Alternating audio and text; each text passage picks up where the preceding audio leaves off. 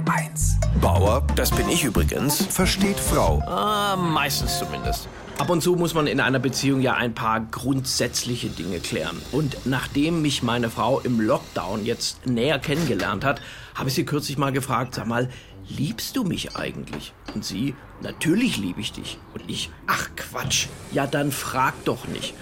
Und ich, sag mal, was stört dich eigentlich so generell an mir? Mal ganz ehrlich. Und sie, dass ich dauernd Fragen stelle.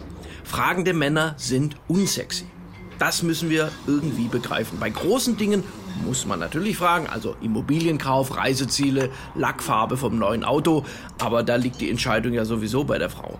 Aber bei den kleinen Dingen sind fragende Männer total nervig. Schatz, soll ich de de de, wo ist hm hm hm, kann ich ne ne ne und die Frau schreit im Kopf, jetzt mach doch endlich. Das ist halt auch Psychologie. Dauernd Fragen zu stellen ist eben ein Zeichen von Unsicherheit.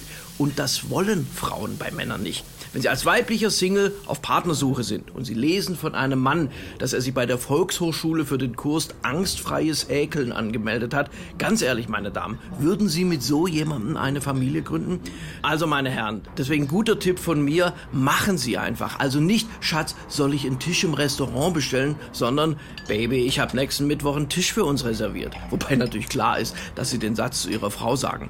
Deswegen, meine Herren, nehmen Sie als Grundregel einfach für heute mit, wandeln Sie Fragesätze in Ausrufsätze um. Vereinfacht gesagt, ersetzen Sie das Fragezeichen durch ein Ausrufezeichen. Und bei uns wirkt das Wunder.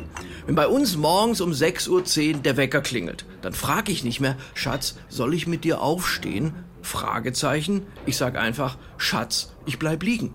Ausrufezeichen. Bauer versteht Frau. Auch als Podcast auf hr1.de. HR1. Genau meins.